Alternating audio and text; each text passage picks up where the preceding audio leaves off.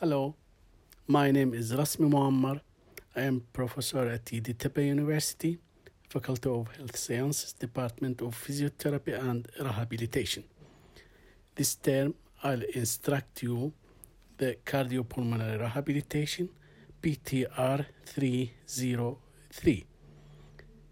Cardiac rehabilitation is a medically supervised program designed to improve the cardiovascular health if the patient has experienced heart attack, heart failure, angioplasty, or heart surgery, or any other cardiac conditions.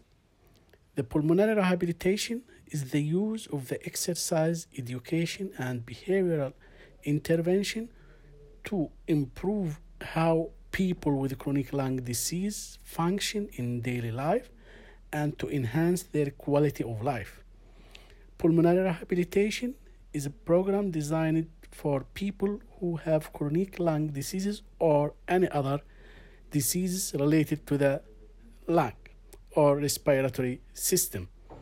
I am going to upload all documents related to the course to Google Classroom and hope to be in contact with me and hope to see you face to face.